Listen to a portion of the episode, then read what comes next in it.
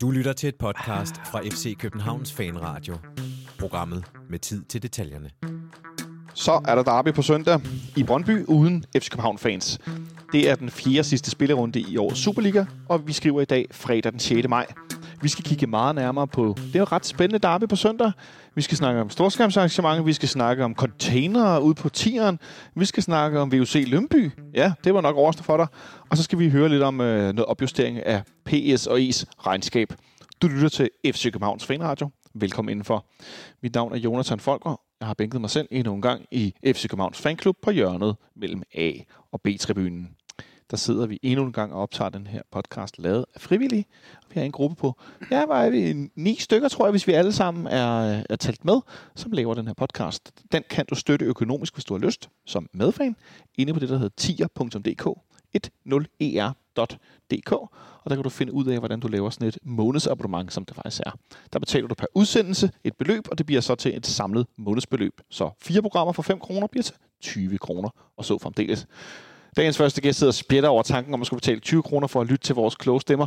Henrik Monsen, velkommen til. Tak skal du have. Men den, den kloge stemmer, det ved jeg ikke. Jeg, jeg, jeg skylder faktisk en, øh, en undskyldning for sidst, jeg var her. Der okay, var, en undskyldning? Ja, den vil vi gerne lige høre. Ja. Hvad, hvad skal du sige undskyld for? Jamen, jeg fik virkelig øh, lukket meget øh, meget lidt korrekt ud, vil jeg sige, den, øh, den udsendelse. Har du et, et gralt eksempel, du gerne vil lægge dig fladt ned med? Jamen, jeg fik jo øh, sagt, at vi havde tre udbanekampe i træk, og jeg havde glemt den, der, den her øh, midtugekamp, vi har herinde på et tidspunkt. Jamen, det var virkelig... Øh, det var gralt, så det vil jeg gerne undskylde for min, min manglende øh, hvad hedder det? Research, research og research.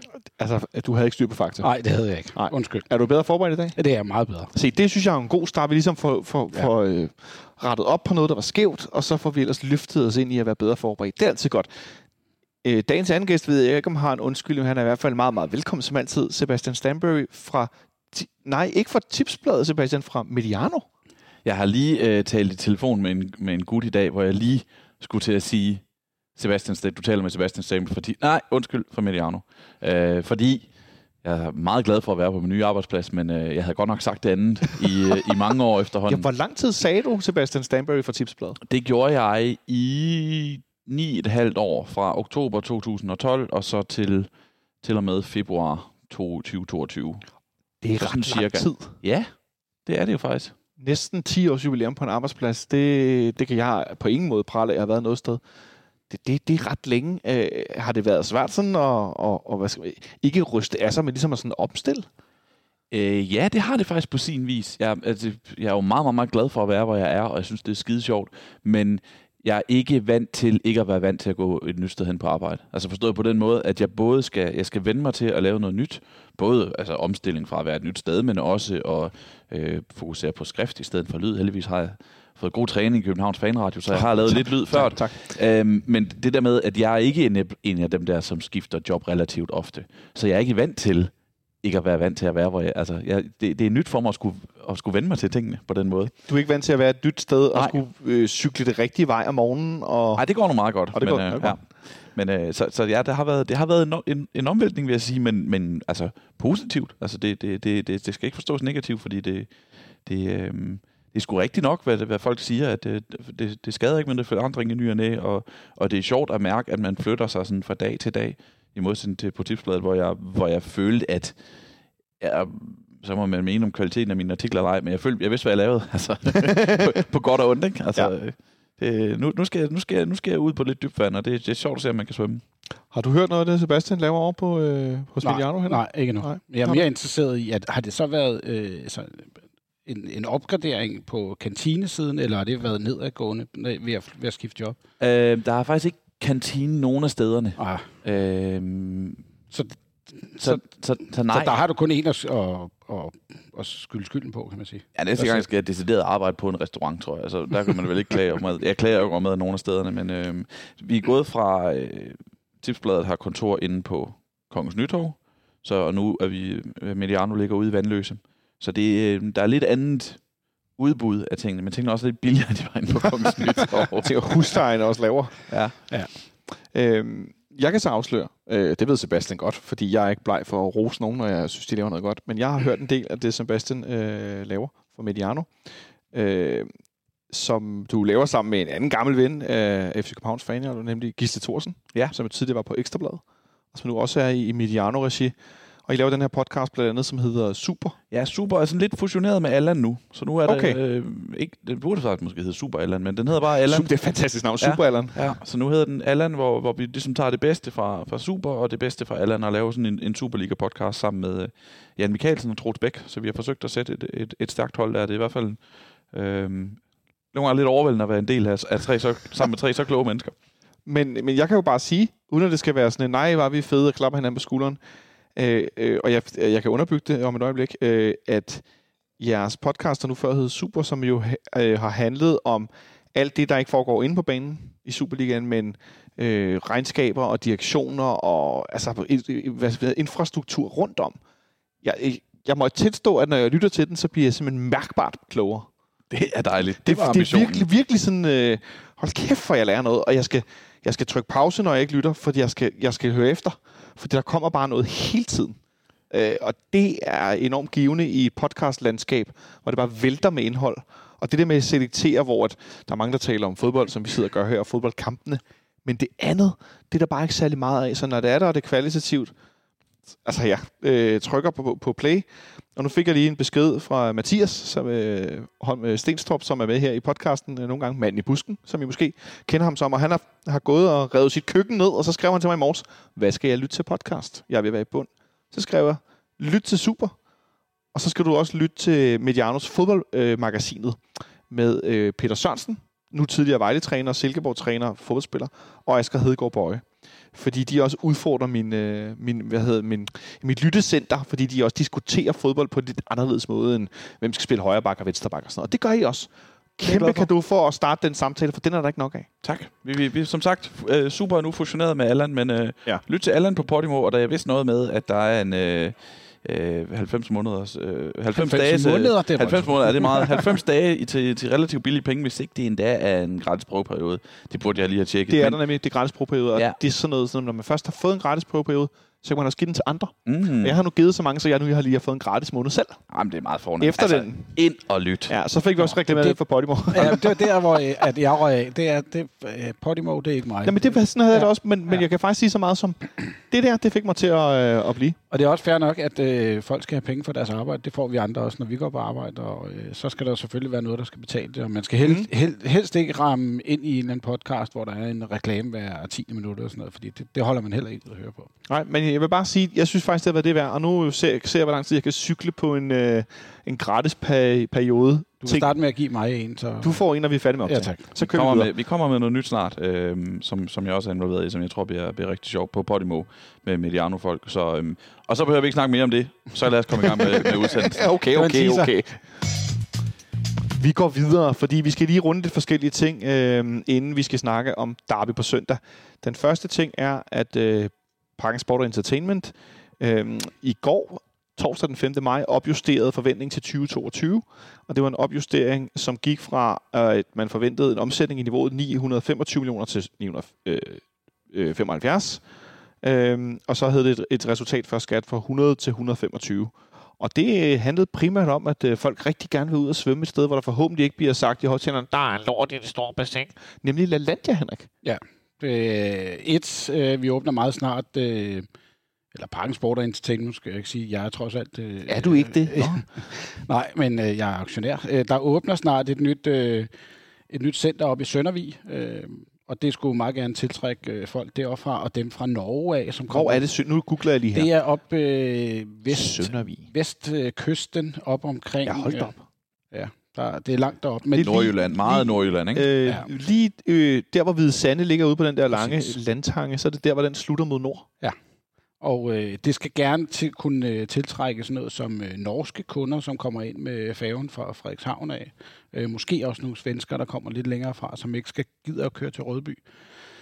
Øh, så det åbner, og det skal gerne give noget mere omsætning. Og så er coronaen ude øh, af Danmark, så folk kommer meget mere i, øh, i de her sommerhus. Og der er stadig nogen, som vælger at holde sommerferie i Danmark, og det gør de så i, i LaLandia forhåbentlig. Så det er med til at, at booste det. Så det er super fedt. Hvis man kigger på Google Maps, på sådan et uh, satellitbillede, så kan jeg afsløre, der på det her tidspunkt er nogle marker. sidste Ja. gang.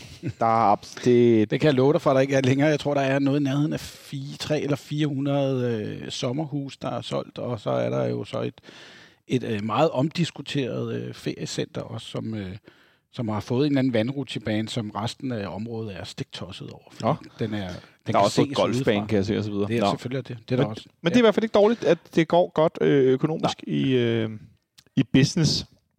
Og så den anden nyhed for den her uge, som sådan, øh, i hvert fald stukket mig i øjnene, er, at man har valgt at opsætte ude på tieren, ude på træningsanlægget, øh, nogle ja, container er det vel, som danner sådan nogle øh, kontorbygninger på Barakker. højen, barakker foran øh, det gamle klubhus på Jens Jessens vej, nummer 10. Øh, og jeg tænkte sådan lidt i første omgang, at ja, vi har godt hørt historier om, de manglede plads derude, og det var lidt trængt øh, inde i den gamle bygning, og også med tilbygninger, der blev udvidet for ikke så lang tid siden. Øh, men det var meget mere plads. Og nu forlyder det så, at man har øh, indgået en aftale med VUC Lønby om ungdomsuddannelse. Øh, og det har jo tydeligt været noget, man har haft sammen med Johannesskolen og nogle andre. Jeg ved ikke, om det her er trinnet efter. Det kunne jeg næsten forestille mig, fordi det er på tværs af uge 17 og uge 19. Øh, og en af de store ting, Henrik, ved det, det er, at så skal man ikke fragtes til at få undervisning, Ja. men man er på anlægget, når man får undervisning.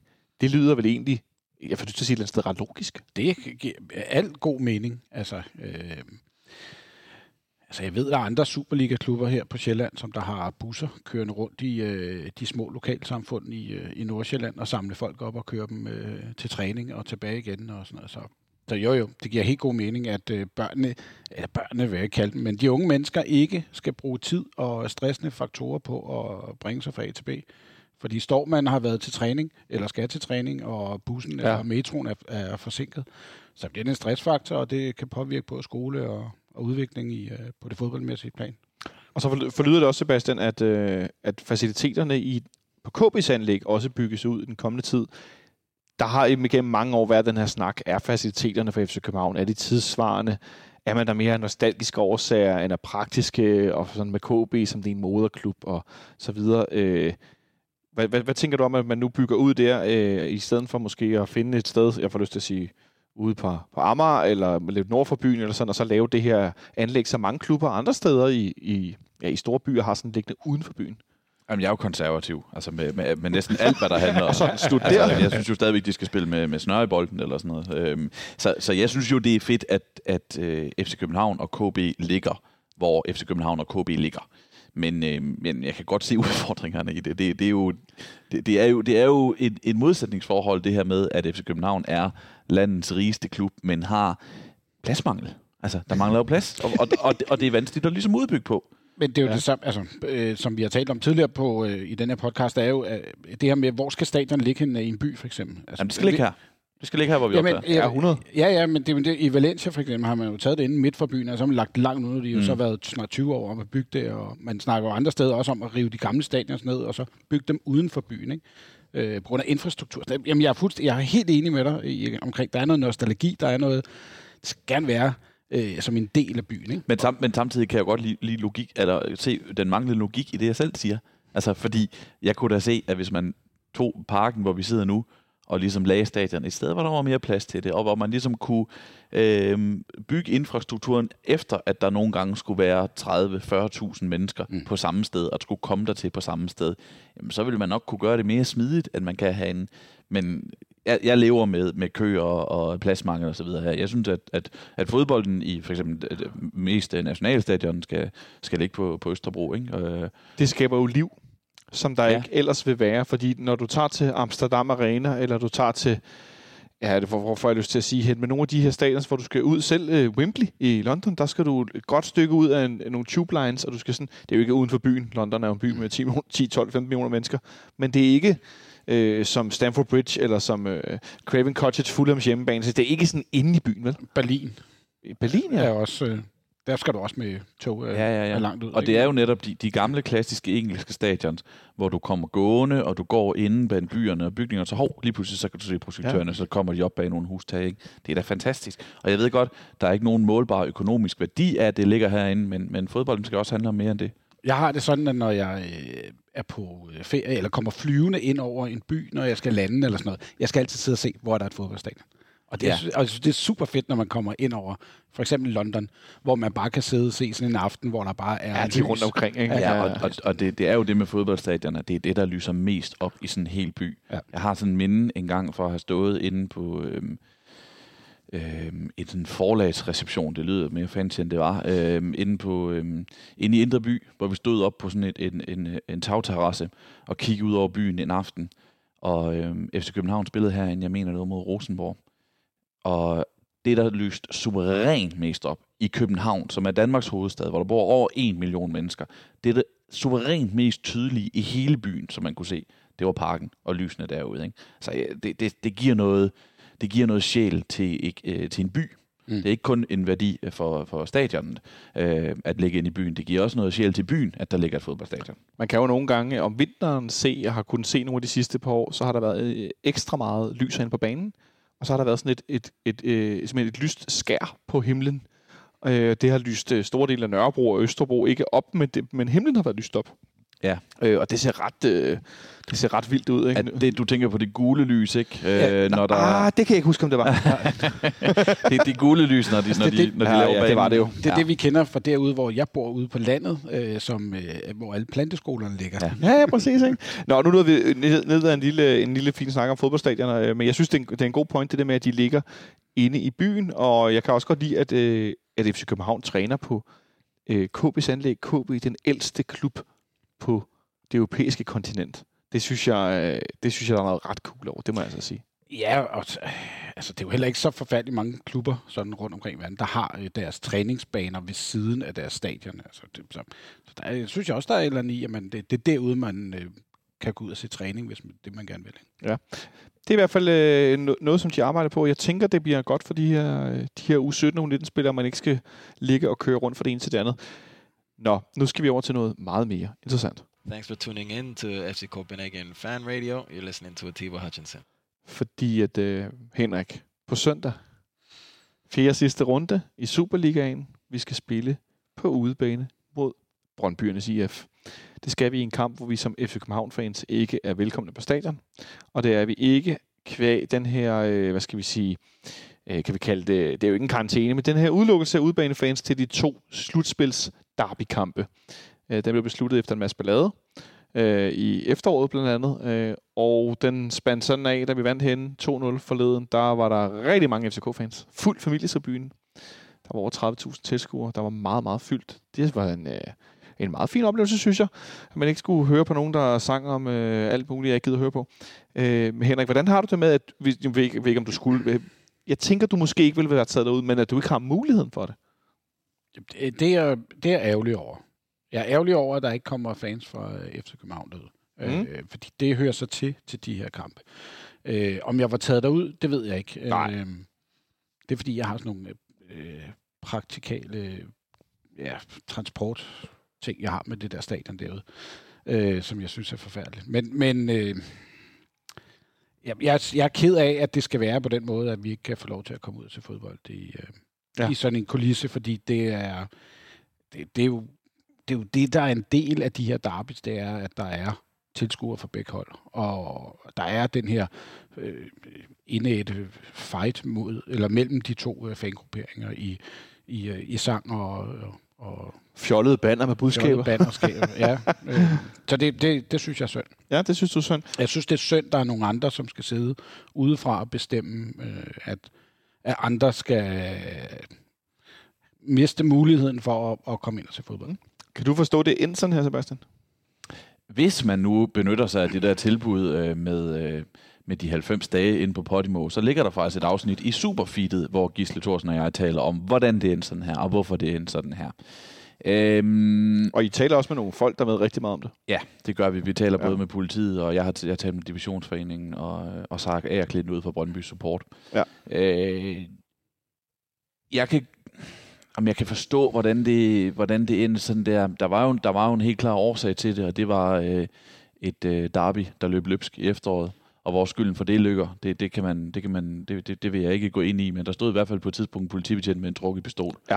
Og det er sådan nogle ting, som ingen kan lide at se, og det er der nogen, der bliver nødt til at, at reagere på, derfor endte det sådan her. Men det er da, det kan jeg i hvert fald sige, det er da forbandet ærgerligt og forbandet øh, udsigtsløst, at den mest den største kamp i Danmark er endt med at blive decimeret, decimeret på den måde. Jeg bryder mig ikke om at tale om Superligaen som et produkt, fordi det er det ikke for mig, men dem, for dem, der taler om et produkt, om det som et produkt, der er det jo håbløst, at det, det, det vigtigste kamp for det produkt, den største kamp, er blevet decimeret på den måde, at man er nødt til ligesom at skære ned, i stedet for at udvide. Ja. Øhm, så det, det, det, ja, det er, det er ærgerligt.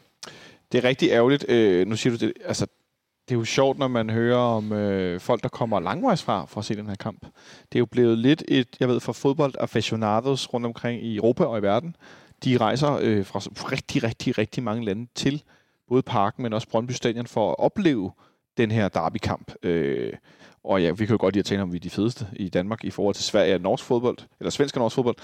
Men som, som jeg tænker, det er det den største kamp i Skandinavien. Der kommer også busser over for Skåne med folk til, til derbykampen. De holder jo hernede langs Østerlen, når vi har spillet mod Brøndby, øh, med folk, som simpelthen kommer for at se den her kamp. Der er også nogle kæmpe store kampe i, i Sverige, må man, må man sige. Ikke? Ja. Men, men det er, jeg kan da godt forstå, at man rejser efter sådan en kamp her. Ja, for fordi fanden. jeg, jeg, jeg, jeg, det, er, det er en af de kampe, jeg nyder mest at komme til. Fordi det er vildt, og det er rigtig, rigtig fedt. Og der har været nogen til nogle kampe, hvor det desværre både på godt og på ondt, mm. øh, har været sådan et internationalt niveau øh, på stemningsmæssigt, og hvor det, det vildeste, jeg nogensinde har oplevet i Danmark til en fodboldkamp, det tror jeg var pokalfinalen i 2017 herinde øh, med Brøndby mod FC København. Ja. Det var så sindssygt en stemning. Desværre, og så var der også øh, i tribuner, der invaderede, forsøgte at invadere hinanden og sådan ja, noget. Før altså, kampen og efter kampen. kampen og sådan noget. Ikke? Så ja. det var, der var jo også ballade forbundet med det, og jeg ved simpelthen ikke, det, det er jo min konklusion, jeg ved simpelthen ikke, hvordan vi når et niveau, hvordan vi får alt det stærkeste, alle de der højspændte følelser, men uden at det kommer over og bliver et problem. Det ved jeg simpelthen ikke. Ej, jeg får lyst til at sige, uden at vi skal sidde og have en lang diskussion om det, det, det ved jeg simpelthen ikke, om overhovedet kan lade sig gøre. Fordi for mange af dem, der har så stærke følelser, så er det så øh, meget bundet op på også at gøre alt muligt andet. Mm. Øh, og, altså, jeg, ikke fordi sådan en, jeg tror ikke, det kan løses, men jeg tænker, det er for mange af det bare så tæt forbundet. Øh, så jeg ved øh, ikke, om det er for lige. Men der har været lange perioder, hvor der kan være ballade. Så jeg håber, vi kan komme tilbage til det, så vi kan komme derud og støtte vores hold, og ja, at de så kan komme herind og støtte ja. deres hold. Altså, jeg tror, man på et tidspunkt prøvede man jo det her med at sige, jamen så, øh, jeg tror faktisk, det var ude på, på Brøndby Stadion, hvor vi skulle være der, var det en time eller halvanden før. Altså, så havde man ligesom sluset os ind på det givende tidspunkt. Der var et slot på en time, tror jeg, der er det, der du kom ind. Og så blev vi holdt efterfølgende ude på, på stadion i en time, tror jeg. Ja. Og, og det synes jeg måske er en, den bedst mulige løsning på det her. Men det forhindrer jo ikke folk i at løbe ud på Nørrebro eller Østerbro, eller hvor i alverden de løber henad og slås alligevel.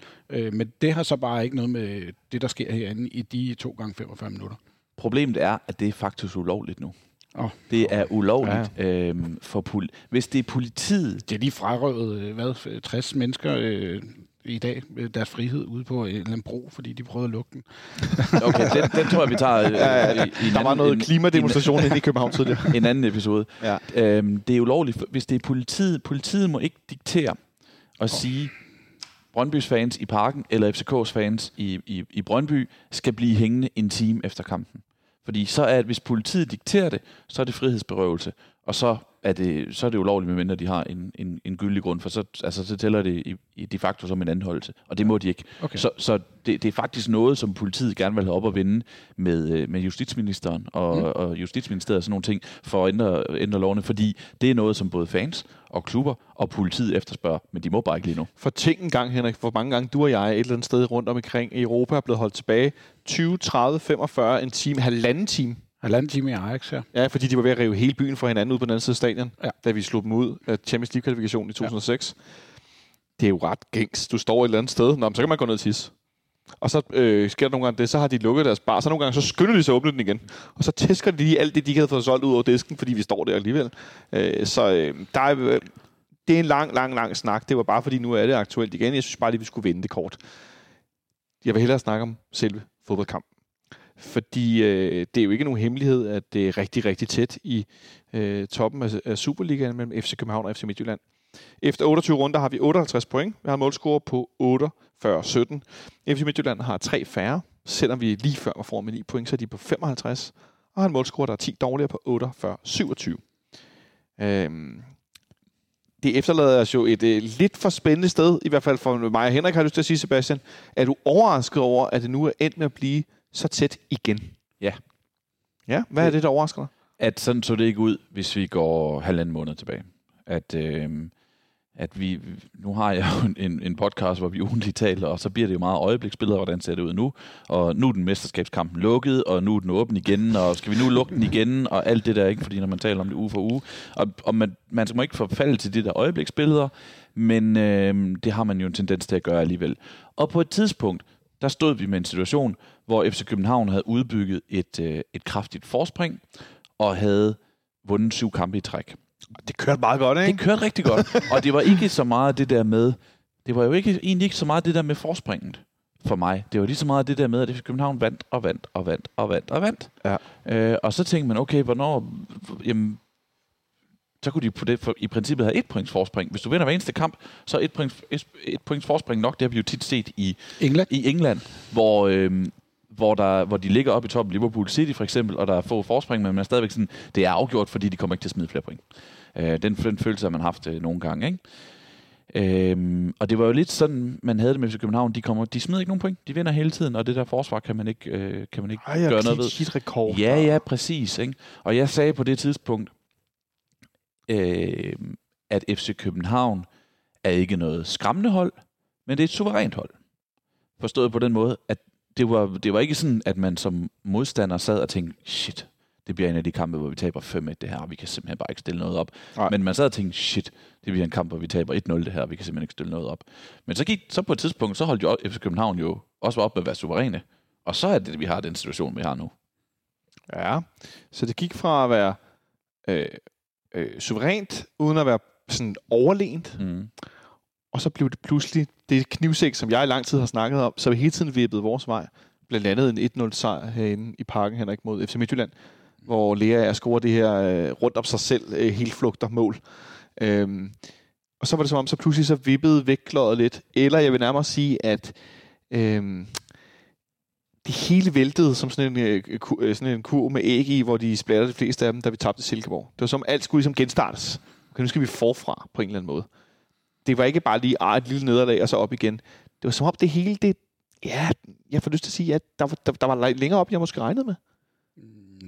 Altså længere op, mener du? Ja, op tilbage på hesten, har jeg lyst til at sige. Nå, på den måde. Nej, jeg tror nu bare mere, at øh, der er måske nogen, der har øh, læst os lidt mere, end, øh, end vi selv gik have troet. Øh, så den her nyopfundne falkrolle, man havde, man havde fundet til ham længere nede i banen, den øh, fandt man ud af, den var måske meget god at få tæmmet, øh, samtidig med, at man måske også tæmmer en, en Pep Biel, fordi så øh, har man taget alt øh, opspil og fart ud af vores opspil, og så bliver det meget omstændigt og meget langsomt, vores opspil. Ja. Så har vi ikke meget at gøre med. Så, er vi, ikke- så, så når jeg siger, at vi var for højt op, øh, for gode, så er vi måske i virkeligheden bare for tæt på, nu bunden sådan lidt overført betydning, men vi, vi var for tæt på, og altså begynde at tabe kampene. Var det for lille marken i virkeligheden?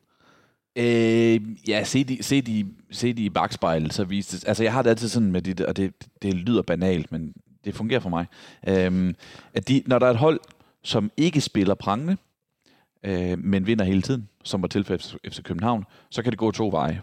Enten så kan de begynde at spille bedre og fortsætte med at vinde, eller også kan de begynde at tippe til den anden retning. Og vi har også set det med Brøndby den her sæson, som spillede jævnt, men vandt hele tiden. Ja. Hvad var det også? Syv i træk? Otte i træk? Et Det, eller andet? jeg tror, det var ni sejre i træk. Ni i træk? Ja, det var, ni, voldsomt. det var ni sejre i træk.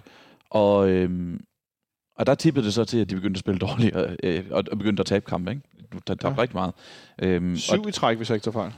Syv i træk. Ja. Ja. Klubrekord. Ja.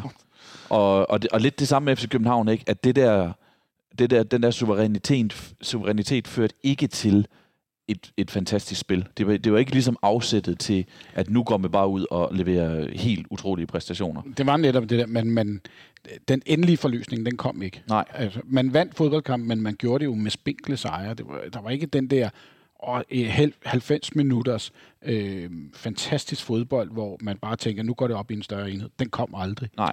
Generelt så er der ikke nogen hold, der sådan vinder rigtig store sejre i Superligaen i den her sæson. Altså det, det gør Midtjylland jo heller ikke sådan rigtigt. Hvor, hvor, hvor, hvor, er, hvor de der 4-0-kampe, hvor enten Midtjylland eller, eller FC København bare bader igennem øh, sådan en kamp, der har afgjort efter en halv time. Vi gjorde det lidt i starten af sæsonen. Blandt andet slog vi Brøndby herinde 4-2 Ja. ja. i en, en, en, øh, ja, rimelig overlegen kamp, på trods af, at vi lukkede to mål ind i, i kampen på dødbold. øhm, men Sebastian, hvis man så øh, zoomer en lille smule ud og kigger på FC København, hvad, hvad synes du, det siger om det, ja, det nuværende FC København øh, hold, den måde, man spiller på, at man fik skabt en, en, øh, sådan et winner øh, drive, den her stime, men at det ikke har udviklet sig, men det ligner noget, der står lidt stille. Ja, men det var mere skrøbeligt end som så. Altså, det, at, at, at der stadigvæk er noget altså, potentiale i truppen, som ikke er blevet forløst. Fordi det er en hammerende dyr trup.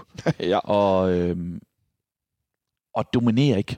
Altså, dominerer aldrig. Altså, du, du, vi, vi, vi sad og kiggede i dag på, på, på, på, på kontoret, og, sådan, øhm, og der er bare nogle tal, der viser, at øh, øh, FC København, og for den sags skyld også FC Midtjylland som tophold, ikke dominerer særlig meget på, på antal scorede mål og øhm, Spilovertag. spilovertag, afleveringer og sådan noget der. Det, det, det er noget... Det, der mangler den der suverænitet, som... øh, Nej, suveræniteten havde man jo så på et tidspunkt, men man mangler den der overlegenhed, som truppens størrelse øh, burde, burde, burde, altså truppens størrelse også rent, burde rent økonomisk burde berettige til. For mig er en af de tydeligste eksempler, Henrik, det er den her topscoreliste, som øh, føres af Niklas Helenius med 14 mål. Mm. 14 mål med, med fire runder igen. Det er godt nok ikke meget. Det minder mig om 90'erne. Er det, Altså- altså, ikke, er det ikke 16? Øh, undskyld, 16. Undskyld, jeg kiggede forkert. Det er Luca Prip, der har 14 mål som nummer to. Og ja. så har øh, Michael Ure, som ikke har spillet Superligaen siden nytår.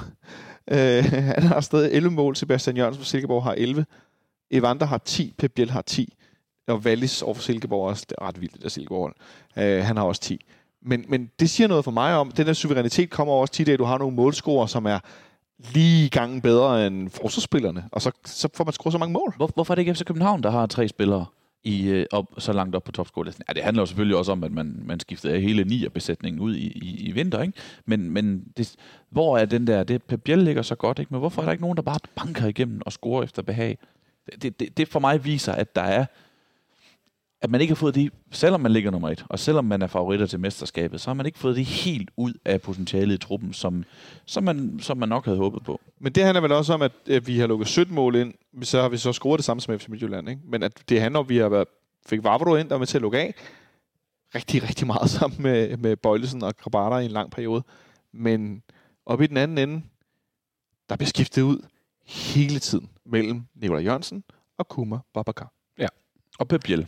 Og Pep Biel, ja, som, ja. som, den tredje. Ikke? Øh, Pep, som har været den, der har været mest kontinuerlig, både som i spilletid og i præstationer. Øh, men det er for få skuldre, der rent faktisk måske løfter læsset, eller er jeg for streng nu? Øhm, nej, det er det ikke, men det er, også, det er også noget at gøre med måden, som vi i hvert fald på det seneste er begyndt at spille med. Altså, i, som jeg var inde på før, det her med, øh, man har været gode fra modstanderens side af til at lukke enten Pep Biel eller Falk ned, eller også har Falk været skadet, og så har han ikke været der, og så vores opspil bliver for omstændigt, hvilket gør, at vi ender op med at spille lange bolde på Nico eller, eller Babacar. Og øh, de to op foran, øh, så i, i, i hver sin person, på hver sit tidspunkt, gør bare, at du har en angriber, som er øh, ladt meget alene, og ikke for meget opbakning fra, fra midtbanen af. Og så taber vi de der anden bolde. Vi vinder ikke de der anden bolde, som gør, at vi kan lægge det pres. Vi kommer ikke op på modstanderens banehalvdel og få kontrol over kampen. Fordi det er det, jeg synes, vi allermest har manglet, det er en fodboldkamp, hvor vi har kontrol i største delen af kampen. Jeg kan kun komme på én sådan, øh, i ny, for nyligt. Og det er vores 3-0-sejr over øh, Randers herinde i parken i Ja. foråret, hvor vi faktisk sprudler i store dele af kampen. Peter Ankersen scorer et mål efter et fantastisk opspil. Øh, er det kampen også, hvor Rooney han... Nej, det er mod OB, hvor han scorer, så han ved at lave det her vilde driblemål senere hen. Øh, men, men vi spiller rigtig godt. Lukas Lea scorer et brag et langskud. Øh, det er en rigtig, rigtig god kamp, og der kan jeg huske, at vi også sad efterfølgende hernede og var sådan, så Nu, ki- nu, nu piker vi. ja, nu kører det. Nu kommer vi til at, at dræbe Superligaen. Og det har bare udblevet. Ja, så, Øh. så blev 3-0 sejr til 1-0 sejr. Ja, det skal ja, jeg love Og så blev 1-0 sejr til et 3-0 nederlag og en, en sejr over Brøndby, og nu ingen mål. Og, og det, det er interessant, det du siger med, med, med nierne, fordi det jeg i hvert fald kan se, og det, det er også sådan en, en banal betragtning, men det er i hvert fald, at FC Københavns spilsystem er ikke et, der er gearet på at sætte ens angriber op til at score mål. Jeg er enig. 100% enig. Derfor virker Jonas Vind jo meget godt i systemet, men man synes alligevel, eller i hvert fald vi synes som fans, at han var for lidt i boksen. Skulle vi i virkeligheden som fans, jeg ved godt, det er sådan et kig tilbage, så kan man være bagklog, have været mere glade for, at vi havde en så dygtig angriber til at falde ned i banen og spille med, fordi det egentlig ikke var meningen, at han skulle spille den her center, sådan spidsangriber. Altså, ja, jeg synes i hvert fald, at man skal være glad for, for Jonas Vind. Det er vi også. Det var ikke sådan Nej, jeg ved, jeg ved godt, hvad du mener, men det var, det var mest bare en forsøg at, at, at måde at undvige det, det, det spørgsmål, fordi det er svært at svare på, synes jeg. Øhm, Men Nico det... har jo nogle af de samme tendenser til Ja. at trække ned i Ja. banen. Men så skal der være, hvis, man, hvis det er sådan, man bruger sin nier, enten som spilstation, eller som, øh, som øh, hvad hedder det, som, øh, som, ja, som, som spilstation, eller som en, en pl- playmaker, en, der går lidt dybt, ikke? Øh, eller den tilbage i banen og henter bolden, så, øh, så skal man nogle andre til at score sin mål. Ja. Og Klaarsson har gjort det okay, men der er ikke, må- målene er ikke rigtig kommet fra højre kanten, og den centrale midt, der kommer Lea i nogle løb en gang imellem, og Pabiella er selvfølgelig rigtig god til at komme til chancer og sådan noget. Men det er ikke sådan, at man, man ser et hold, som når man har trukket nieren ud af det, bare sprudler med øh, seks andre opspilsmønstre, som er sikre på at give chancer. Hvor meget tror du, Sebastian, det har betydet for, for FC København den her periode, at Jens Dage er blevet skadet? Eller har været skadet? Jeg tror, det har betydet, en hel del, fordi han, ham, han er svær at holde nede for modstanderne. Ja. Øh, og, og, altså, han, han kommer. Det var jo det, han, der gjorde, at han spillede så glimrende et efterår, som han gjorde. Det var, at han kom i de der løb hele tiden og, og, og, og fandt sig selv på en måde, så, så han hele tiden er farlig. Altså, han er jo med et, et dejligt klassisk udtryk, en box-to-box-spiller, fordi han, han kommer over det hele op på banen og gør sig selv øh, indflydelsesrig rundt omkring. Så det har ikke været en, en fordel, at, øh, at han har manglet. Lea har lidt af det samme, men um, måske lidt mere en, der, der sparker udefra, hvilket også øh, har været en, en faktor her på det seneste, at han, han tager nogle forsøg og kommer til at har scoret nogle mål på det her i foråret. Men, øh, men, men jeg synes, man har manglet Stages energi og løb og, og evne til at dukke op det rigtige sted. Og så også hans, øh, dermed ved, ved, ved at være i truppen og på banen, hans mulighed for at afløse, afløse Lukas Lea, som jo har spillet og spillet og spillet og spillet nu, og måske ligesom andre, Henrik, ser en lille smule trættet ud her på slutningen af sæsonen, eller er det også forsøgt? Jeg ved ikke, om det er søgt. Altså, bund og grund, så burde de jo, burde de jo gerne være øh, på deres højeste niveau nu. Altså, det burde være her, hvor at, øh, de bør pike i forhold til træningsmængde og kampe og alt muligt andet. Så, så øh, hvis man kigger sådan udefra, at det er et sæt øh, professionelle fodboldspillere, så burde de være der, hvor de piker, piker nu. Øh, så at begynde at snakke om træthed i en trup, så skal det være, fordi truppen ikke er bred nok, og det er den. ja, det er den i den grad. Ja. Nå, vi skal spille på søndag. Øh, Rutscholava var ude i, i weekendens kamp i Herning. Øh, Victor Christiansen, det forlyder, at han er ude resten af forårets kamp, de sidste fire kampe her. Øh, det er to ret vigtige spillere, der gerne vil være med. Rasmus Falk var så med, selvom vi fik siddet hernede og snakket om... Øh, ja, det kan vi lige spørge dig kort om, Sebastian. Hvem tror du øh, bedst kunne undvære FC Midtjylland, undvære Evander, eller FC København undvære Rasmus Falk? Eller hvem vil være sværest at undvære for de to hold? Mm. Rasmus Falk, tror jeg, er sværest at undvære. Det var også det, vi var ret enige om, Ja. faktisk. Øhm, og det, øh, Evander er jo fantastisk spiller, så det er egentlig ikke nogen kritik af ham, men jeg tror mere, at FC Midtjylland siger, men Evander er ikke med, så finder vi på en anden måde at gøre tingene på. Så sparker vi nogle lange bolde, og så får vi nogle chancer ud af det. Øh, og så har man fået en, en meget, meget, meget formstærk afløser, der skaber tingene på en lidt anden måde, men i form af Anders Dreyer.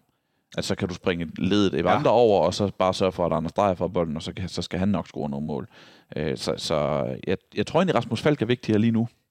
Det var faktisk også den konklusion, øh, som Samuel øh, blandt andet øh, snakkede meget om med, med FC Midtjylland. Så kan de sætte Gustav Isaksen ind, som er meget mere offensiv, men som er teknisk. Og kan meget det der med, med, med, med det, der han er dygtig til, egentlig fremadrettet. Nu så vi så, Rasmus Falk var med i weekenden, og jeg skal da sole mig et sekund og sige, at der var nogen af os, der kaldte den blev 0 Selvom øh, Nikolaj Bøjlesen forsøgte at lave om på det. Øh, men øh, altså, øh, vi står uden øh, karantæner stadigvæk, Henrik. Ja. efter alle de her runder, hvor vi har haft så mange i karantænefar, og nu skal de finde listen her på superstats.dk. Vi har stadigvæk Kevin Dix ved næste gule kort, vil jeg mærke.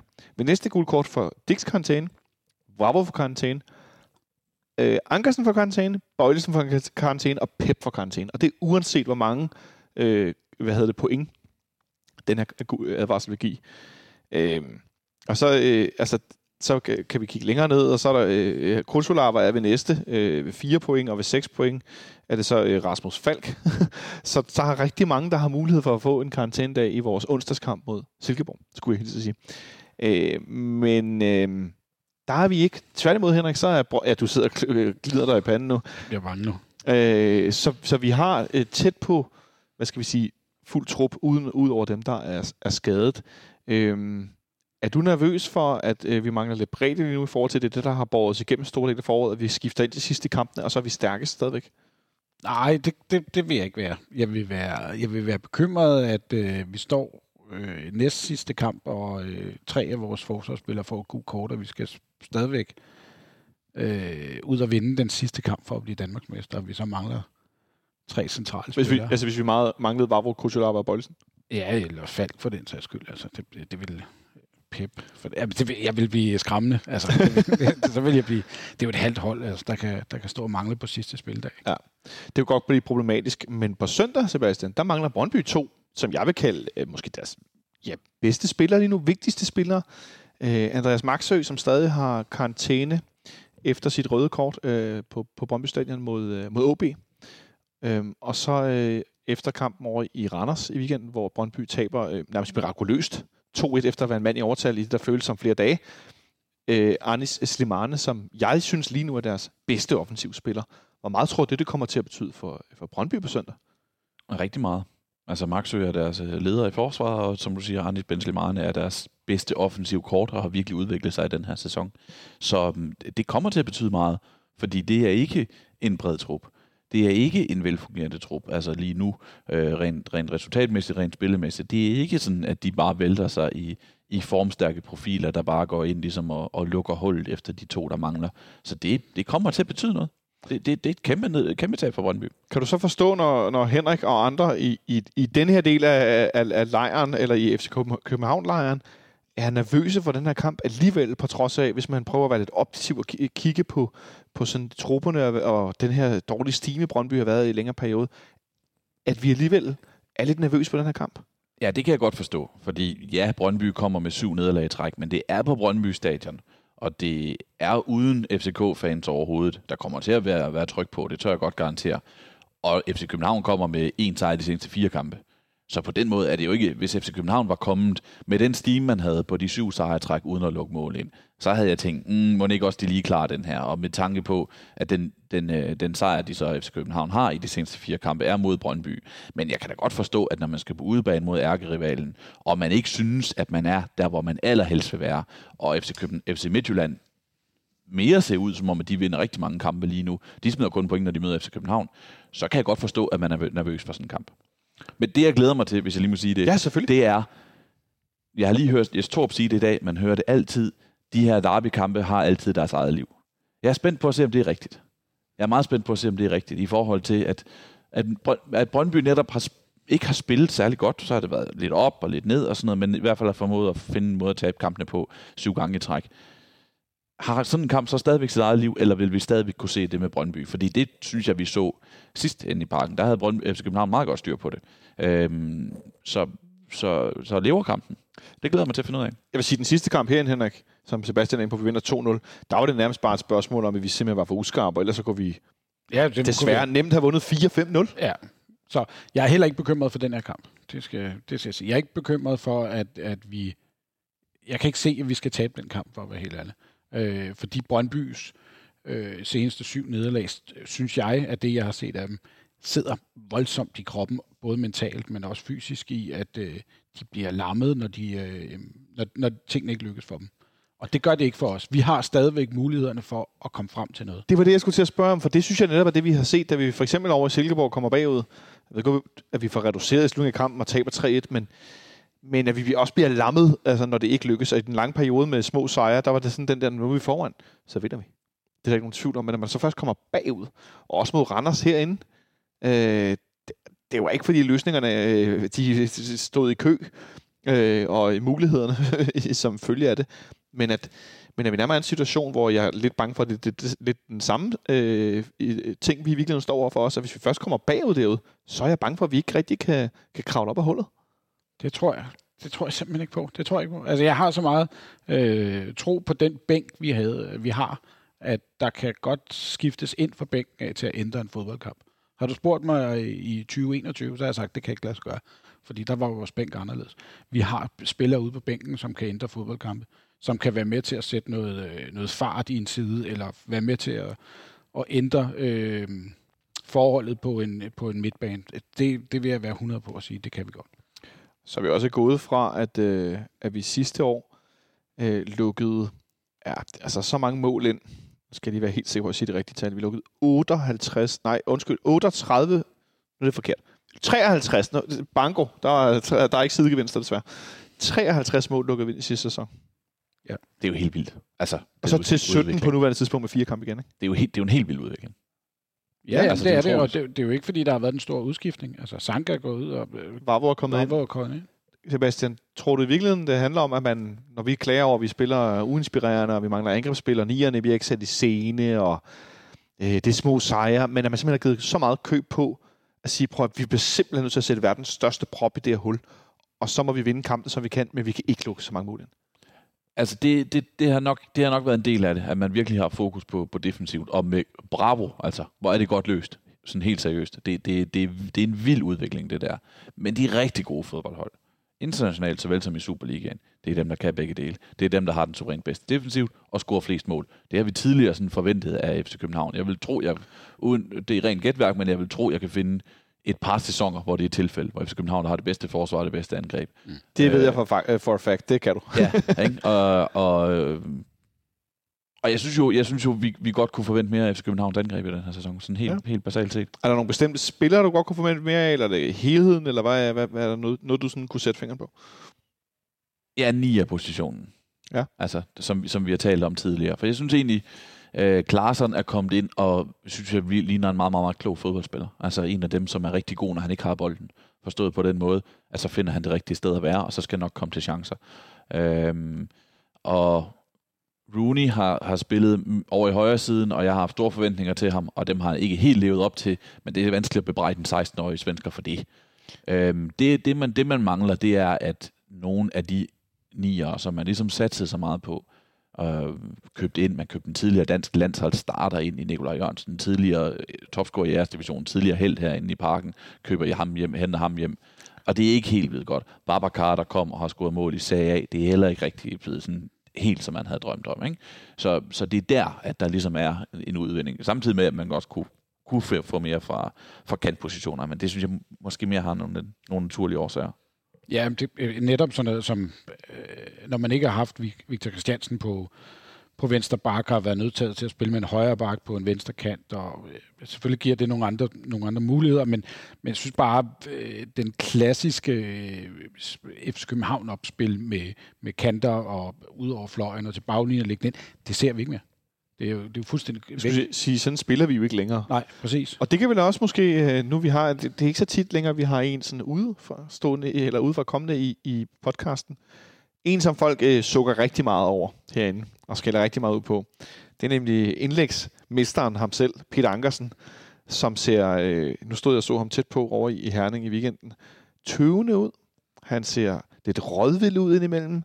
Øh, han får stoppet, trådt meget på bolden, bliver spillet, får spillet den bagud. Jeg ved ikke, om det også har noget at gøre med, at man altså er for, forkert stillet på banen, så han kan i virkeligheden ikke spille den fremad. Eller om det er, fordi han tager dårlige beslutninger. Øh, men han ligner i hvert fald en, som er i en, sammen med holdet virkelig en lidt spillemæssig krise, og han er en af de erfarne, øh, vil gerne være anfører tidligere, det er han ikke blevet, men, men, men en erfaren rotte, og han har været i det her mesterskabsræs en del gange. Det er der ikke nogen hemmelighed, det siger han jo også selv. Han er en af dem, der ved, det er den næste kamp, og det er ikke bare noget, man siger, det passer rent faktisk, og vi fokuserer kun lige derhen, lige derhen, lige derhen, vind, vind, vind. Er han også, altså sammen med andre erfarne, i virkeligheden også en del af årsagen til, at man, man ikke jeg får løftet det højere, end det er lige nu? Ja, han er i hvert fald et billede på noget, som man, som man kan tale om, og det er det her med, at der er nogle spillere, som har været bedre, end de er nu. Sådan helt, sådan helt nøgternt sat op, ikke? Ja. Altså, Peter Ankersen er jo, en, er jo en sjov case, fordi jeg kan også huske, at vi for eksempel kigger på, på 2018, øh, 17-18 sæsonen, den der blev, hvor det endte med en fjerdeplads herinde, der var han langt, langt, langt under niveau på det der hold, som var en voldsom udskiftning efter mesterskaberne i 16-17. Øh, der var han langt under niveau, og så spillede han sig jo egentlig op igen Det gjorde han nemlig. og kom til, kom til udlandet, og kom så hjem igen. Og så er han under det, vi ved, er hans bedste niveau, fra den gang han var den bedste højreback i Superligaen. Og um, der kan man, da, man det er ikke for at pege, altså det, det, det er ikke ment som at pege fin- fingre af Peter Ankersen, men man kunne da godt have tilladt sig at håbe på mere. Altså, det, det, er da et, det, er da, det er da nemt at kigge på og sige, ham der, han var på et tidspunkt Superligaens bedste højre bak. Nu spiller han på det sted, hvor han var Superligans bedste højreback, og han er ikke Superligans bedste højreback længere. Så det, det der, der mangler, der, jeg vil sige nemlig også det der klassiske indlægsspil. Det, det er ikke sådan helt sådan FC København spiller, men det skader aldrig nogensinde at have en bak, der kommer med frem og kan slå et godt indlæg og kan finde sine sin, sin medspillere i, i rummet. Nej, og, og jeg, jeg kunne godt tænke mig at stille det spørgsmål, som er meget klassisk. Øh, Er det trænerens skyld? Øh, det er også lidt en som, joke. Ja, som, som du selv var inde på tidligere, det, det der med at sige, at vi skal have sat en prop i det her hul. Det vil sige, vi, vi, vi, vi ved, hvor problemet er. Det er, at, at øh, vi lukker for mange mål ind. Det vil sige, at vi nu fremadrettet begrænser, hvor, hvor langt vores øh, baks de går frem, for eksempel. For det kan se, det er der, vi taber i bagrummet, for eksempel. Det kan være der, vi bliver overløbet. Vi skal ikke det op mere. Så har man jo ødelagt sådan en fodboldspiller som Peter Ankersen i mine øjne. Øh, Altså, bliver i hvert fald, jeg får lyst til at sige, så bliver han i hvert fald brugt forkert. ja, simpelthen brugt For det er jo ikke der, han er dygtigst. Nej. Men en del af det kunne også være, at nu har Victor Christiansen været øh, ude. Han var lige kort inde over Silkeborg, siden han blev øh, skadet ned i Eindhoven i den her vanvittige fodboldkamp. Øh, der har han jo kun spillet meget, meget kort over Silkeborg.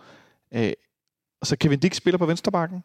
Peter Ankersen spiller højrebakken. Måske næsten for sikkert i forhold til, nu er der ikke det her pres fra Kevin Dix lige i øjeblikket, fordi han spiller jo vensterbakken. Mm. Så det bliver måske for trygt et eller andet sted. Øhm, Men den her manglende konkurrence, ja, den ja, er der også for Elias Jæler. der- jeg- Ja, jeg er ikke sikker på, at det er derfor, at, at, at Peter Ankersen spiller, som han gør. Øh, Men jeg synes, FC København er bedst, når Kevin Dick spiller højre, og Victor Christiansen spiller i venstre. Og det, det kan de ikke lige nu. Og, og det, det, det er et tab, fordi altså, jeg synes, Victor Christiansen havde, havde gjort noget for det hold der. Ikke? Men den der, den der dynamo, som bare ligger og pumper over i venstre siden og kommer Ja. frem og løber og, og har den der kraft, der gør, at han kan gå forbi en mand og, og være farlig og skabe overtal og sådan noget. Det, der er Dix ikke helt på samme måde, når han spiller der også over i kraft af, at han er højre ben. Ja, han vender den forkerte vej. Det er jo meget simpelt. Han kommer for meget ind i banen.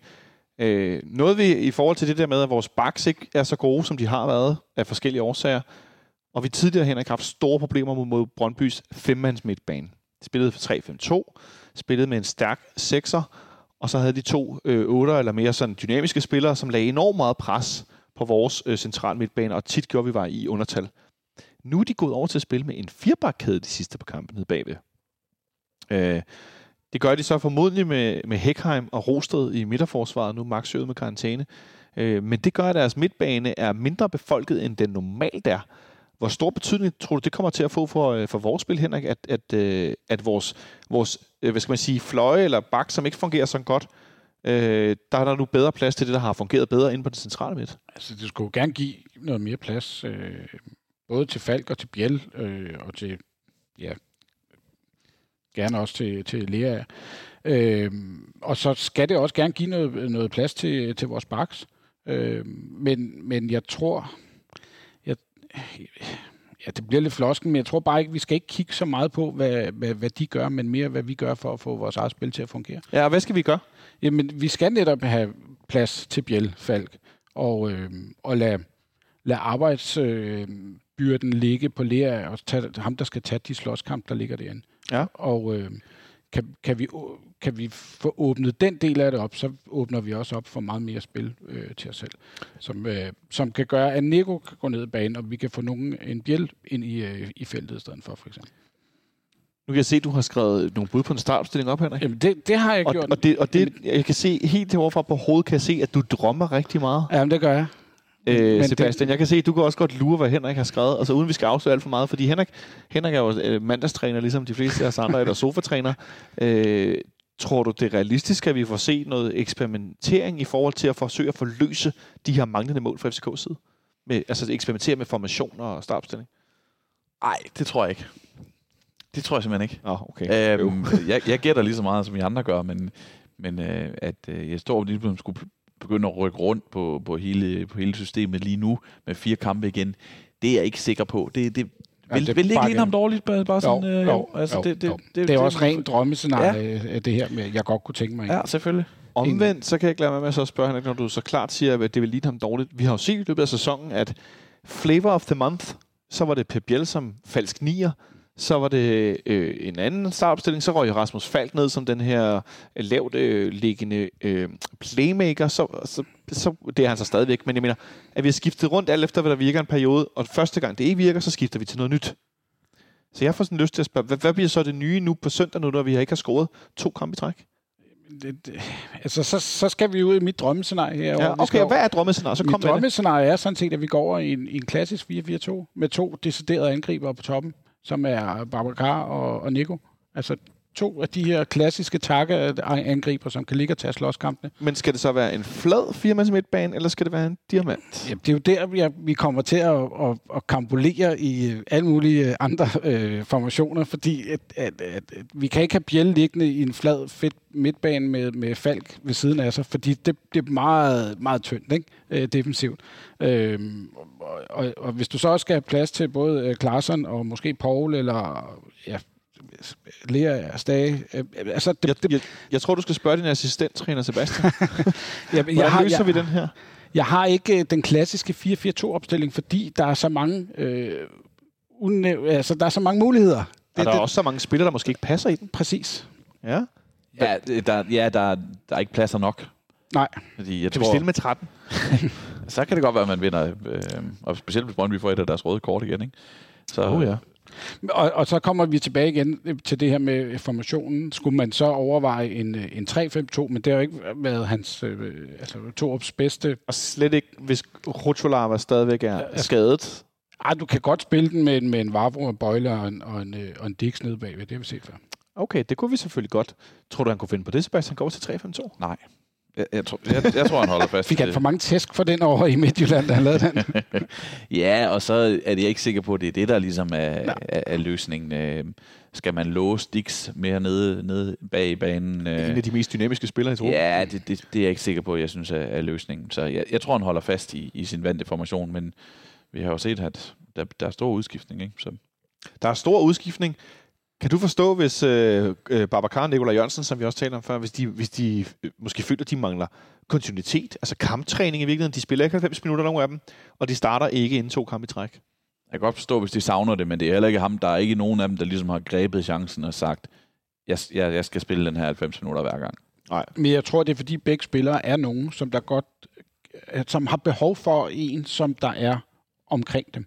Altså en, de, altså Nico er jo en, man godt kan lægge bolden op på, men hvis der ikke er nogen at lægge den af til, eller hvis man bliver pakket ind af en, af en angriber, eller en, en, en, en forsvar, så har man heller ikke nogen til at samle den op. Altså det er den der mellemrummet mellem angriberne og midtbanen, jeg synes, der mangler. Og der er en, en, mod, en medspiller til Nico og Babacar kunne være en løsning på det, tror jeg. Men er det ikke Pep Biels rolle i virkeligheden, som systemet er sat op lige nu?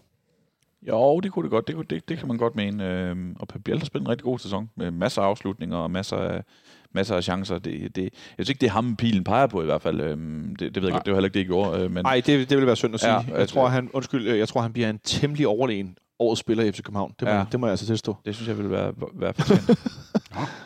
Ja, ja, ja, der er noget med stort set, vi, vi er to cifrede mål og sidst over sæsonen, øh, så Pep han er for mig en, en klar favorit. Jeg tror, din øh, fanfavorit Vavro nede i, øh, han godt kan give ham konkurrence. Tror du det? Ja, På et halvt år? Ja, jeg tror godt.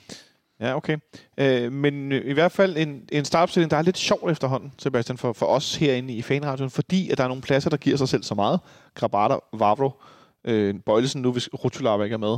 Øh, holder vi fast i, i Ankersen og, øh, og Dix, eller tror du, øh, e, Elias Jela kunne finde på at presse på til at, at spille måske venstrebakken, som han jo gjorde mod FC Nordsjælland, blev man af the match herinde? Ja, jeg tror, jeg tror ikke, jeg tror ikke, han er sådan, han er, jo- han er jo ikke kilometer fra, fra spilletid, fordi han har gjort det godt, når han har været med både som, som starter og som indskifter. Men jeg er ikke sikker på, at, at øh, han kommer ind nu her fra start. Nej, ude mod Brøndby. Kunne du forestille dig det, Henrik, eller er det- bliver det for modigt? Ej, det bliver lige modigt nok måske, men det var, en, det var noget, jeg godt kunne tænke mig at se, fordi, at, øh, som vi var inde på, jeg synes ikke, Ankersen har gjort det fremragende, men, men øh, skal man gøre det i Derby? Det har jeg svært ved at, at argumentere for. Ja, altså man kan jo sige det på den måde, jeg synes, øh, Ankersen var ikke god mod Randers, øh, for, at- for at sige det mildt. Og der, er- altså, der, der spiller han jo igen øh, mod Midtjylland. Ja. Så hvis ikke, hvis den, hvis ikke den, den øh, kamp fik, øh, fik jeg stor til at sige, nu prøver vi noget andet, så er jeg heller ikke sikker på, at, at den her kamp gør det også heller ikke, selvom om Brøndby selvfølgelig er en svagere modstander end, øh, end FC Midtjylland er. Men øh, jeg synes hvert fald, det er interessant at kigge på, hvad det er for nogle spillere, der har været afgørende for vores, øh, altså for vores målscoringer. Det er selvfølgelig Pep Biel, som i 29 kampe har lavet 17 mål og 12 assist i alle turneringer. Det er i sig selv ret voldsomt. I Superligaen havde den 10 og 6 i, øh, i, i 16 kampe. Det, øh, nej, ikke i 16 kampe, sådan noget vrøvl. Øh, men men det, det, er ret, øh, det er ret hæftigt, ikke? Det er 16 i alt selvfølgelig. Øh, Jonas Vind er nummer to på den her liste stadigvæk. Det er vel også ret sigende i virkeligheden, at en, en så spiller ikke har med. Men så er Kevin Dix nummer tre med 6 mål og 8 assist, efterfulgt af Jens Dage. Øhm, så Lukas Lea, så ligger William Bøving faktisk nummer 6 på den her liste med fem mål, øh, øh, ja, fem mål og tre assist. Men at Kevin Dix nu spiller fejlvendt, og dermed er pillet enormt meget ud af indflydelsesspillet, og så Jens Dage, han er skadet, øh, underkender vi i virkeligheden lidt værdien af, at øh, der bliver rykket rum på den her måde, og så er det svært at skabe de her ja, få, men store chancer, der bliver de her få mål. Mm, jeg synes jo egentlig, det der med at, at det, det meget ryggen rundt, så ud til at være en fordel på et tidspunkt. Altså, der tænker jeg jo, det er jo bredden, der kommer til at vinde det her mesterskab ja, ja. i København, fordi der var rigtig mange kampe i træk i den der serie på, på syv fra starten af foråret, hvor, øhm, hvor der blev scoret, altså hvor, hvor, der, hvor indskifterne lavede rigtig mange mål, ikke? Hvor, ja. hvor det, det, rigtig ofte skete, at en indskifter kom ind og gjorde det godt, og måske endda scorede. Så det der med, nu, så er det nemt at pege på den anden vej og sige, nu, nu er det et problem, at der bliver rykket for meget rundt. Jeg tror mere, det er et symptom det her med, at, at, at det er fordi, det ikke helt fungerer, at så, finder, så har han vanskeligt ved at finde sin startopstilling. Men samtidig, Henrik, en spiller, som vi hylder herinde, og han bliver kaldt Superligaens nærmest MVP, det ved jeg også sker over i, i, en, i, i en anden podcast virksomhed, hvor Sebastian han bevæger sig. Der bliver Rasmus Falk jo omtalt både i nedtagsprogrammer, omtagsprogrammer og sådan det, skal man kalde det mere baggrundsprogrammer, som værende, altså lige nu er han på et vanvittigt højt niveau. Men Rasmus Falk er nede på et mål og fire assist i sæsonen som så afgørende spiller, som er så dygtig. Er han kommet for langt væk fra målet, eller altså, er det, det er kompromis, vi ikke kan indgå, som det er lige nu? Nej, nej det, han, er ikke, han er ikke kommet... Han er for vigtig en spiller til at, at tage ud af det af hele af ligningen. Men, men nej, han er ikke kommet for langt væk, fordi han er vores omdrejningspunkt. Han er ham, som der kan vende med bolden midt på banen, og måske sætte øh, nogle gange to og tre øh, midtbanespillere i en enkelt vending, øh, som, som gør, at der bliver plads til, det, til ja. nogle af de andre. Så øh, nej, nej... Øh, at han kun har scoret et mål, det, det, jeg ser ham ikke som øh, den store goalgetter. Altså. Men når vi så kigger på den her kamp på søndag, som vi skal vinde for enhver pris, hvem er det så, der skal komme fra på søndag? Udover ja, de åbenlyse Pep Biel. Hvem er det, der skal komme fra? Men jeg håber jo, det er en af vores angriber, som langt om længe for... Hvem er dem? Jeg, jeg ved jo ikke, hvem det er. Jeg må se Nico hvem, starte. hvem starter du med? Vi tror på, at der kun starter en. Jamen, øh, jeg vil gerne starte med Babacar, for jeg vil gerne have, at han har en, øh, en, øh, en succesoplevelse. Jeg synes, han er en, en god fodboldspiller, og han, han har behov for den der succesoplevelse. Ja, den har vi også behov for, han har. Men, det, men sige. det var Nico, der startede, eller det var ham, der startede den sidste i, øh, i Herning, ikke? Så, og så har vi jo set, hvordan pendulet så svinger den anden vej. Ja. Så skal vi bare gå med erfaring, Sebastian, og så tro på, at så er det Nikolaj Jørgensen, der starter ind næste gang? Nej, det er jeg ikke sikker på. Altså, det kunne, det kunne lige så vel være Babacar, fordi Nikolaj Jørgensen scorede ikke. Altså, øhm, så det, det kan lige så vel være, være Babacar, eller også vil man have mere spil ind, og så, og så bliver det Pep Biel, der spiller faldt nier. Så jeg, jeg har simpelthen ikke i faste lyttere af det her program, eller klassiske lyttere af det her program, ved, at jeg hader at gætte startopstillinger. øh, så, så jeg ved det simpelthen ikke. Så hvad er din startelver? men, men mere i forhold til, hvordan er det, vi skal løse det her scoringsproblem? Altså det, jeg synes, det er ret interessant. Hvad er det for nogle spillere, man sætter sammen i forhold til, at man tror, okay, de her, de kan faktisk gå ud og lave mål, for det har vi godt nok svært med. Så det, det du vil ud i, det er, at vi skal lave en, en Eindhoven, hvor vi ikke har nogen deciderede angriber. Måske. Ja. Altså, jeg, jeg, jeg ved det snart ikke, fordi som vi var inde på tidligere, som Sebastian så fint øh, fik, fik øh, skitseret, så ser jeg ikke vores angrebsspil i en udvikling. Jeg ser det faktisk nærmere blive lidt afviklet i øjeblikket. Men så vil jeg godt sige noget. Hvis, hvis, hvis vi skal snakke om, at vi skal have sådan en, en, en spiller som enten øh, Nico eller Babacar op foran, øh, så mm. bliver vi også nødt til at... Altså, hvis du det sted skal spille med Babacar op foran, så skal du også have nogle indlæg til ham. Og jeg tror, det er det, der frustrerer ham allermest, det er, at han ikke bliver iscenesat op i, det, ja. øh, op i feltet og, og så ser han ligegyldigt ud i, noget, i, i mange kampe, fordi han, ikke, han bliver ikke sat op. Så spørger du, Henrik, øh, nu var Rooney på tribunen i Herning. Tror du, han øh, starter inden øh, den her kamp, eller på bænken overhovedet? Jeg tror nok, han er tilbage på bænken, men jeg tror ikke, han starter inden. Nej, hvem, start, hvem stiller sig på højre? Nu er det Bøving, der spillede højre, og Klaarsson, der spillede venstre sidst. Ja, men jeg bliver ved med at også have min tro på nye spillere, der kommer til en klub, der gerne vil vise sig frem. Så jeg har Paul Du har Mokayo på højre. Ja. Han er blevet omskolet midt i det hele, også Sebastian. En mand, der har spillet venstreving, venstreving, venstreving, venstreving, trukket ind i banen. Og nu bliver han pludselig brugt som sådan en mere klassisk højreving. Øh, er det kun, altså nu, ja, jeg, jeg synes, det er underligt. Det kan jeg så godt sige. Jeg synes, det er decideret underligt. Og han virker heller ikke super tryg ved det. Kan du forstå, om han har gjort det i forhold til Stage derude og få fart på den her højre fløj som en anden? Ja, jeg kan godt forsøge, for, forstå, at man prøver, man, man prøver lykken. Altså, at se, om det kan lade sig gøre. Fordi vi, altså, fløjspillere er i en position, hvor de ofte bytter plads. Ikke? Og så, så jeg kan godt forstå, at man prøver i på et tidspunkt, hvor det ikke helt har fungeret, og man har vurderet, at, at Rooney han skulle have en pause. Øhm, hvis jeg var Jes Torup, så krydsede jeg fingrene, og så startede jeg Jens Dage på den der position. Ja, hvis han lignede en, der kunne være klar. Ja. Så, så, så, så vi håber. Lad, lad, lad, lad os gå for det, fordi Ja. det, det fungerede jo til tider rigtig fint i efteråret, hvor han kom fra den der højre position. Øhm, det, det, det, det, det vil være nok den mest optimale løsning lige nu, hvis, hvis, hvis han er noget, der minder om fedt til at spille. For at få det der ekstra ind, som vi lidt har manglet. Men øh, en ting er startopstillinger. Vi har de her, den her brede trup, så det er jo det vildeste lotteri i øjeblikket. Hvordan tror du, kampen kommer til at, at forløbe, Sebastian? Åh, jeg tror, den bliver lidt... Jeg tror ikke, det bliver sådan en åben slagudveksling. Jeg tror, det bliver lidt lukket, fordi begge hold kommer og lige skal se tingene an. Altså, Brøndby har nok ikke lyst til at få et hurtigt mål imod sig øh, med den steam, de har været inde i, og jeg ved ikke at omvendt heller ikke, hvor, hvor deres hurtige mål skulle komme fra. Og, og FC København er ikke i en situation, hvor de bare går ud og trumler modstanderen lige nu. Nej. Så jeg tror, det bliver, jeg tror, det bliver afventende øh, fra start, og måske en, som, som en god del af kampbilledet. Afventende fra start. En god del af kampbilledet. Øh, enkeltmands præstationer er vi lidt tilbage til, Henrik. Hvad, hvad, ja, hvis jeg nærmest spørger, hvad forventer du, og hvad, hvad håber du? Så jeg håber jo selvfølgelig på, at vi vinder. Det, det, er, den, det er den ultimative, ikke? Øh, men jeg kunne godt øh, bakke Stansbury lidt op i det her. Jeg, det kunne godt gå hen og blive en lidt kedelig kamp, tror jeg. Øh, fordi det er to hold, som ikke vil tabe. Øh, Brøndby er den simple årsag, at de ikke skal øh, have yderligere et nederlag på, øh, på frakken. Og vi øh, ønsker under nogle, nogle omstændigheder ikke at, at tabe den her mesterskab- kamp. Kan du frygte lidt, at de kommer ud og i virkeligheden er, er bedre, end de har været de sidste syv kampe, fordi de nu kan spænde ben for vores jagt på mesterskabet? Så de løfter sig til, til noget bedre, end det, de har gjort den sidste periode? Ja, det, jo, men de vil jo altid gerne slå os. Det, og vi, lige så vel, så vi altid gerne vil slå dem. Om vi så havde været øh, 100 point fra hinanden i Superligaen, så tror jeg stadig, de ville slå hinanden. Øhm, så selvfølgelig skal, vil de ud og vinde den her fodboldkamp. Det er der ikke nogen tvivl om. Øh, men jeg tror ikke, de bliver bedre fodboldhold af at, at møde os. Øh, de kan måske have lidt mere tænding, fordi de er på hjemmebane, og de har fuld opbakning i, i ryggen. Øh, og vi ikke har det. Det skulle være den eneste faktor, jeg kan se. Ja, så noget med nogle tilskuere. Et brøndbehold, der løfter sig lidt. Øh, nej, jeg må sgu indrømme, jeg prøvede at tage det lidt op. Jeg er altså ikke så nervøs, det må jeg sige. Jeg har virkelig forsøgt at blive nervøs i den her uge. Det kan godt være, at jeg bliver det i løbet af weekenden. Men jeg er det i hvert fald ikke lige nu. På, på trods af, at vi har svært ved at score mål, så ser jeg bare det her Brøndby-hold være altså, så langt nede i kulkælderen. Mangle deres to vigtigste spillere lige nu. Jeg, hvis jeg skulle pege på nogle andre, skulle det være deres målmand Mads Hermansen. Eller sådan. Det, det, han er, ja, Henrik sidder og er enig. Øh, han er måske den sidste, hvis han, de mangler ham også, så vil det være sådan, okay, wow.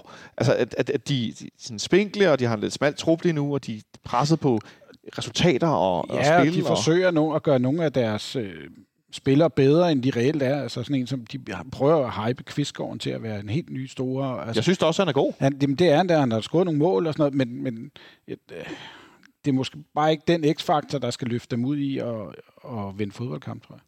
Nej. Det bliver i hvert fald spændende, øh, Sebastian. Hvad tror du, øh, hvad tror du kampen ender?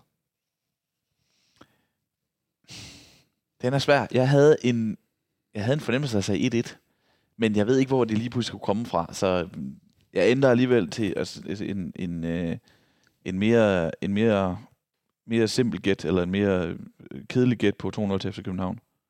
2-0 til FC København. Det er, altså, så vil jeg Nej, gerne, 1-0 til FC København. 1-0. det kan jeg også godt gå med. det kan jeg godt leve med. Men, men øh, øh, ja, i en kedelig fodboldkamp kan jeg godt høre. Ja, det tror jeg, det tror jeg, det bliver. Ja, det er sjovt. Det, er, det, der er vi, det, det her, det kunne være rart, hvis der så en, der troede på 4-4, men vi er ret enige. Henrik, hvad tror du, øh, kampen ender? Jamen, jeg havde taget øh, 0-2. Du er på 0-2. Ja. Men, Ja. Ja. Også fordi efter den her kamp, de, de spiller sidst, hvor de kommer foran, og en mand i overtal, og alligevel så taber de. Så når de først kommer bagud, så kan det forhåbentlig godt gå øh, hen og blive endnu værre end 2-0. Jeg tror, vi vinder øh, 2-1. Og jeg tror, at lige præcis før omtalte herr Kvistgården, han, øh, han var scoret igen. Og det er for, øh, for... Og jeg tror faktisk, de kommer foran. Nå. Og så kommer vi tilbage i kampen. Og jeg tror, det bliver på, at, ja, at altså, de har nogle unge... Det, der er ikke særlig langt til nogle meget ukendte, meget unge spillere. Vi ser nogen, der kommer ind herinde i Derby. Vi ser over i Randers den anden dag, der kommer også nogle spillere ind, som jeg nærmest aldrig har hørt om. Eller ikke har hørt om. Øh, det er måske mig, der ikke følger nok med i Brøndby's ungdomsfodbold. Det kan jeg så hermed afsløre. Men i hvert fald, det er ikke nogen bred trup. De mangler nogle ret vigtige spillere. Øh, og så tror jeg, vi får skravet den der hjem, og så holder vi os tre, eller alt efter det går, det, det går med FC Midtjylland, 6 point foran. Men øh, overlegen bliver det ikke i hvert fald. Henrik, øh, hvor skal du se kampen hen? Det skal jeg hjemme i min sofa, tænker jeg. Ja. Ja, okay. Jeg troede, det kunne være, at vi skulle mødes herude i det, der bliver til ja, næste år, vel en gang i efteråret, bliver til, til fanzone heroppe. Har du været forbi den, Sebastian, i, før nogle af kampene hen? Nej, desværre ikke. Der bliver nemlig det, det, det de kalder øh, Carlsberg Away Days. Som fordi Carlsberg er den store samarbejdspartner på det her øh, fanzone-område, øh, hvor der bliver storskærm herude foran, og man har, øh, har fået sendt ud øh, til, øh, hvad hedder det, sæsonkortholder, eller var det noget med nogle... Øh, kort ja, på, hvor man kunne tilmelde sig. Ja. Hvorfor hedder det away days, når det er på hjemme til hjemmekampe? Ja, Ja. fordi det er det der Carlsberg-koncept, hvor det er en udvendt og storskærm. Ah, på den måde. Okay, Ja. ja. jeg, troede, det, jeg troede også, fantonen var til hjemmekampene. Men nu er jeg med. Det er den også. Der er også fanzone før hjemmekampene, yes. men så, Så- laver de ja, storskabsarrangement herude. Jeg håber, det bliver lidt mere solskin. Det er lige nu over Østerbro, vi sidder og optager fredag eftermiddag. Det er lidt gråt udenfor, øh, men der er i hvert fald plads til 3.000 mennesker. Og jeg tror, at i hvert fald der er 3.000, der har trukket deres billet. Fordi at, øh, vi er jo over 20.000 tilskuere til kampene herinde. Så jeg kunne godt forestille mig, at der kommer en del. Det tror jeg bliver sjovt. Det håber jeg i hvert fald. Og øh, jeg håber, det bliver sjovt, fordi vi vinder den her fodboldkamp. Er der noget andet, vi skal have med til vores medfans derude? Øh, for jer to, inden vi lukker ned for i dag. Mere, en mere rolig derby-optakt, end jeg kan huske meget, meget længe, Henrik. Ja, Det, Ja. det er lidt spøjst, at vi ikke kan score, men vi er lidt afslappet alligevel. Der er ikke... Øh, ja, jeg kan kun opfordre til, øh, hvis man ikke skal hen, øh, se kampen i fjernsynet og tænde op i grillen og få lagt noget godt kød på. Øh. Eller noget andet. Jeg vil i hvert fald sige, at jeg håber ikke, Nemesis rammer vores øh, rolige øh, øh, optakt. Øh, så jeg vil egentlig bare sige tak til dig, Sebastian, fordi du kiggede forbi. Tak fordi I måtte komme. Det var en fornøjelse. Og tak til dig, Henrik, fordi du også slog vejen forbi endnu en gang. Tak. Tak til dig derude, fordi du lyttede med. Jeg håber, at I, når I hører det her, er blevet lidt mere roligt på derbykamp, og så håber jeg, som sagt, ikke at Nemesis slår os hårdt oven i hovedet. Vi er tilbage på mandag med nedtak for øh, forhåbentlig en derby-sejr, og så kigger vi frem på mandag mod Silkeborg allerede på onsdag. Ha' det godt så længe.